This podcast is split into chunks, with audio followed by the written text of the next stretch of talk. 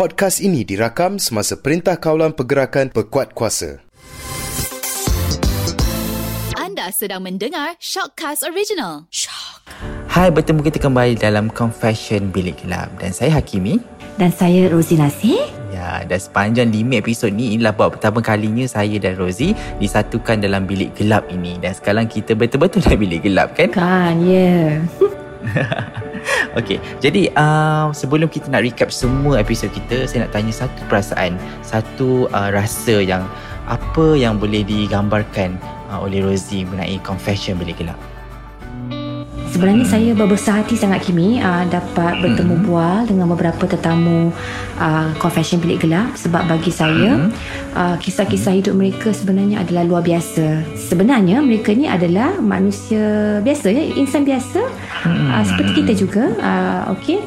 Tetapi uh, hasil uh, usaha gigih dan uh, komitmen mereka terhadap cita-cita dan mencapai impian tu maka itu yang menjadikan hmm. mereka insan luar biasa dan saya rasa kita patut mengambil teladan daripada kisah mereka. Ya betul dan sebenarnya episod pertama dikelola oleh uh, uh, Rosie sendiri dan sebenarnya uh, Rosie interview Dr. Suwinsi uh, yang mana kita semua kenal Dr. Suwinsi kan memang imej yang baik dalam hiburan uh, jadi dia pun seorang yang mementingkan pendidikan jadi apa yang menariknya sebenarnya cerita pasal Dr. Suwinsi ni uh, satu perkara yang boleh saya simpulkan tentang Dr. Suwinsi ni kan Kimi saya rasa hmm. dia ni kental dia ni manusia kental hmm you buat apa dengan dia pun you you you campak dia ke tanah. Orang kata dia tumbuh jadi mm-hmm. pokok yang subur.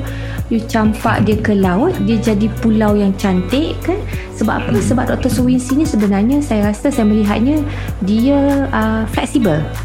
Dia uh, uh, mengikut arus. Dia menjadi air yang kalau kita masukkan dalam kotak jadi bentuk kotak. Kita masukkan dalam gelas bulat jadilah bentuk bulat sebab saya rasa flexibility yang ada pada Dr. Wincy tu yang membuatkan dia manusia yang berjaya pada hari ini ya bukan senang Kimi sebab dia dapat 5 ijazah 5 hmm. ijazah dalam tempoh 15 tahun hmm. kan kita kalau nak, siapkan satu ijazah pun rasa macam aduh hai kan menggigit rasa nak buat kan Macam mana Dr. Wisi hmm. boleh mendapat lima ijazah dalam tempoh 15 tahun? Ah, itu yang mengagumkan saya. Kan Jadi sebenarnya episod ni banyak uh, cerita-cerita dan juga kata-kata semangat diberikan oleh Dr. Swincy Dan ini kita akan dengar apa yang menarik petikan daripada episod pertama Satu lagi Kimi Sebenarnya kita ni ada juga beberapa surprises yang kini untuk para pendengar Confession Bilik Gelap yang kita tak siarkan. Betul. Never never heard before lah orang cakap. Ah, mari kita dengar oh, sama-sama. Boleh Kimi kita dengar sekejap. Okay, secara jujurnya saya merupakan seorang uh, dulu gadis yang pemalu. Saya keluar rumah pun takut. Buat apa-apa pun kena you know orang kat sekeliling. Tapi masa itu saya cakap jikalau saya tak berdikari, satu hari semua akan tua. You kahwin pun tak ada jaminan. So for me it's like baby step itu start from your house. You cakap nak buat sesuatu benda, buat dulu. Di rumah you practice. Lepas rumah sekolah. Lepas sekolah step by step pergi buat kerja sambilan dulu. Don't take everything suddenly full time. Macam diet. Tak boleh straight away macam kita puasa. Puasa sedikit, dikit, dikit, dikit. Okay, kita jadi stabil. Jangan straight jump, you takut. Takut dah, saya takut keselamatan anda juga. Bagi saya, wanita perlu bangkit. Sebab apa angkarannya tak seimbang sekarang. Semua orang kahwin saja dah lupa. Sekarang zaman berubah. Jikalau anda, you know, even touch saja, you as long as you dalam bidang industri. Sebab sekarang arusnya sangat cepat. Sangat cepat dah, yes, it's risk risk, risky tapi baby step dia ada. Baby stepnya jangan dengar orang di persekeliling fokus malamat you. Itu dia. Ha tak pernah dengar kat mana-mana lagi eksklusif. Sebelum ni pun episod pertama kita tak keluarkan kan? Betul Rosie? Betul betul. Hmm hmm okey jadi eksklusif untuk episod yang ke-6 ini. Okey jadi kita pergi ke episod kedua. Okey saya nak recap balik episod kedua. Saya interview Syahmi Shazli atau lebih dikenali sebagai Mak Aitote ha, kan? Ni orang Kelantan kita ni kan? Ha, jadi ha, jadi um, dia seorang YouTubers. Mm-mm. Okay tarikannya first ialah uh, dia ialah orang Kelantan. Biasa saya suka dialek dialek Kelantan ni. Biasa dia akan nampakkan kelainan. Malaysia tu berbeza lah. Bukan hanya dialek bahasa Melayu dia banyak dialek lagi kan? Kita dah tahu semua dia uh, kisah kejayaan dia. Macam dia, dia berjaya dalam buat video. Jadi kita tak tahu macam mana kesukaran dia bila nak buat uh, untuk mencapai kejayaan tu. Ha, jadi dari situlah kita dengar di situ juga dia beri confession dia dan saya rasa itu sangat memberi kesan dalam hidup saya. Ha, jadi kita nak dengar lah apa yang saya rasa ayat ni memberi kesan dalam hidup saya dan saya yakin memberi kesan kepada semua rakyat Malaysia yang dengar confession episod kedua ini. Berdoa saja. Berdoa ni memang ajaib. Macam anak panah terkena uh, ni sasaran doa ya saja eh. Uh, tak perlu apa nama cuma berdoa. Doa minta doa dengan siapa doa minta doa dengan ni mungkin awak berjaya tu mungkin doa daripada ibu bapa mungkin doa doa orang hak awak pernah tolong. Orang kita tu big band ni ada orang minta sedekah kan? Allah 10 dua uh, 5 ya 10 ya minta doa dengan dia. Mungkin doa dia Allah. Allah uh, makbul ke okay? kita tak tahu doa siapa mak Allah makbul ke okay? jadi jumpa siapa-siapa tolong siapa-siapa minta doa. Doa ni memang ajaib memang ajaib. Okey Kimi, uh, mm-hmm. kalau Kimi ingat lagi kan episod ketiga mm-hmm. uh, menariknya mm-hmm. kita bertemu dengan sepasang suami isteri Kimi kan. Uh, dia orang ni bukanlah orang kata uh, pasangan is- suami isteri yang biasa-biasa kerana mereka adalah pasangan mm-hmm. Insta famous yang sebenarnya Betul. banyak membuat kejutan-kejutan di media sosial kan.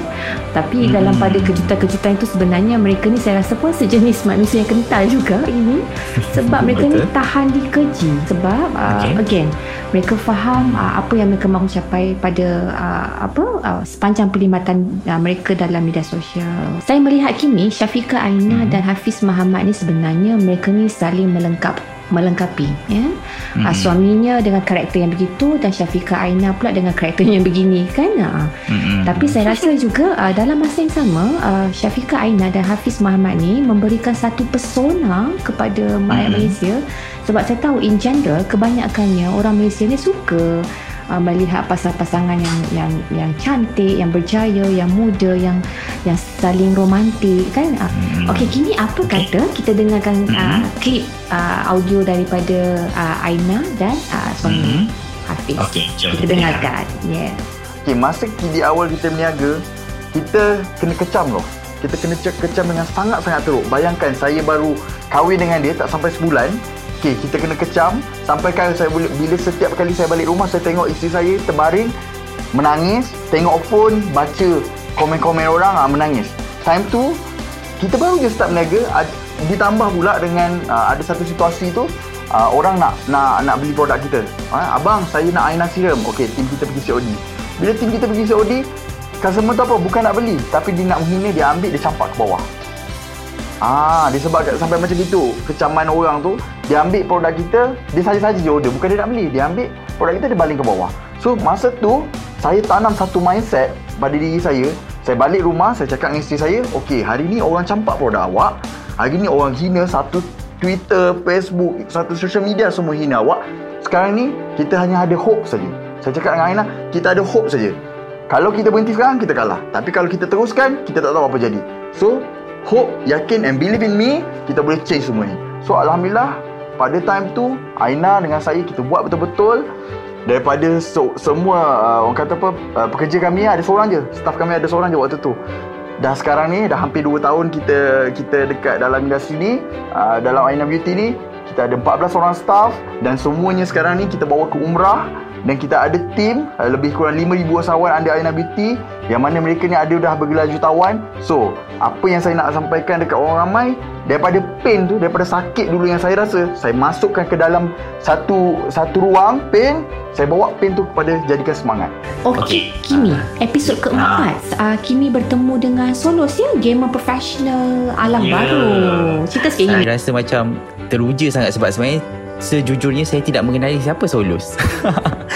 Tapi bila saya mengenal uh, interview dia, ini satu benda yang saya rasa benda baru dalam uh, kehidupan saya dan juga kejaya saya sebenarnya. Bila saya interview orang yang saya dah ramai interview orang, tapi ini suatu benda yang sangat baru di mana uh, gamers kan kita tahu kan gamers yang boleh buat duit dan yang menariknya mengenai Solos ni saya tertarik bila dia katakan bahawa dia ialah sebenarnya bekas uh, pelajar solat agama.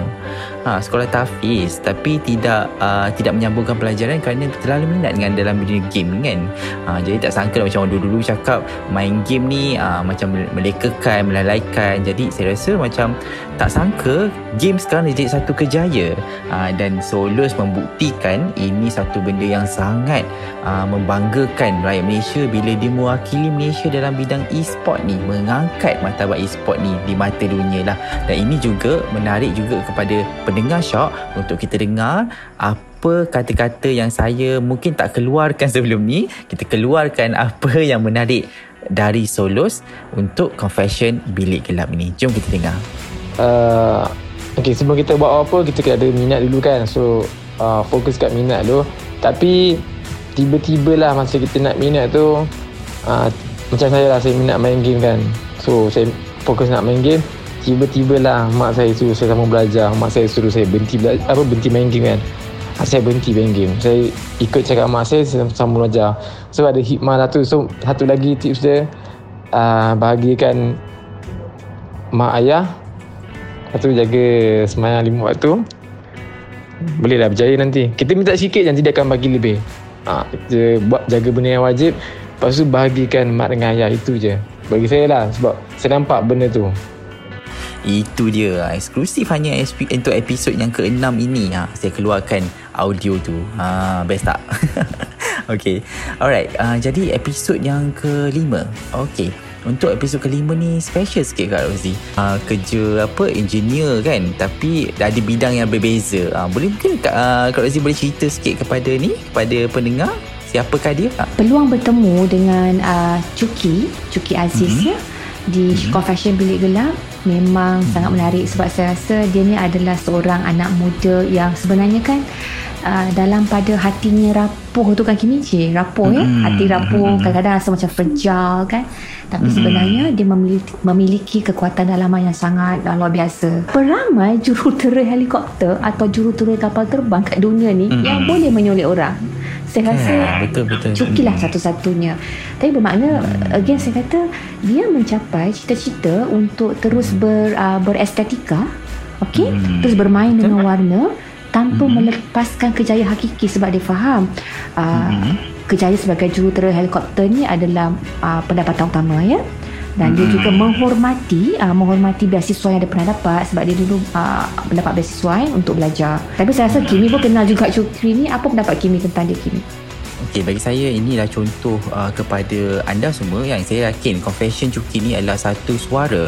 bagi uh, semua mereka yang pernah lalui perkara seperti Cuki. Saya yakin sebenarnya ramai kat luar sana macam bekerja lain tapi nak cuba benda lain tapi rasa takut. Tapi Cuki membuktikan bahawa uh, kerja buatlah apa saja yang korang yang yakin boleh buat dan korang suka. Dan benda tu akan membuahkan hasil lah bagi saya dan Cuki uh, membuktikan suatu perkara yang luar biasa tu dan hasilnya kita dapat lihat sekarang Cuki pun orang dah kenal kan dah jadi makeup artist popular. And then at the same time uh, juga menjadi seorang uh, engineer yang berjaya. Dan itu bagi saya satu portfolio kejayaan yang sangat baik bagi saya lah. Kita nak recap uh, semua episod ini. Dan sebenarnya pandangan Kak Rozi mengenai Confession Bilik Gelap uh, kelima-lima ini. Apa pandangan Kak Rozi? Uh, mm-hmm. Rancangan ini harus didengar lah sebenarnya orang kena dengar. Kalau orang tak dengar mm-hmm. orang tak tahu tak terbuka minda mendengar bahawa oh sebenarnya uh, apa macam saya kata tadi kan hmm. engineer menjadi makeup artist dan mendapat apa dua pendapatan serentak hmm. suami isteri menggunakan kebijakan media sosial bukan sekadar hmm. untuk meraih kontroversi dan populariti semata-mata tapi untuk menjana pendapatan. Jadi saya rasa sebenarnya benda ni adalah kata uh, melangkau kisah-kisah biasa lah kini. Jadi saya tak sabar sebenarnya untuk next episode kan. Uh, rasa macam teruja nak nak buat nak panggil seorang yang lebih uh, dramatik. Kita nak tahu kisah bangun mereka kan? Uh, jadi uh, kita teruskan bersama Confession Bilik Gelap kerana saya dan Rosie akan sentiasa memberi yang terbaik. Kita akan uh, ada kejutan untuk anda untuk episod yang seterusnya. Terus subscribe dan kita akan beri yang terbaik untuk anda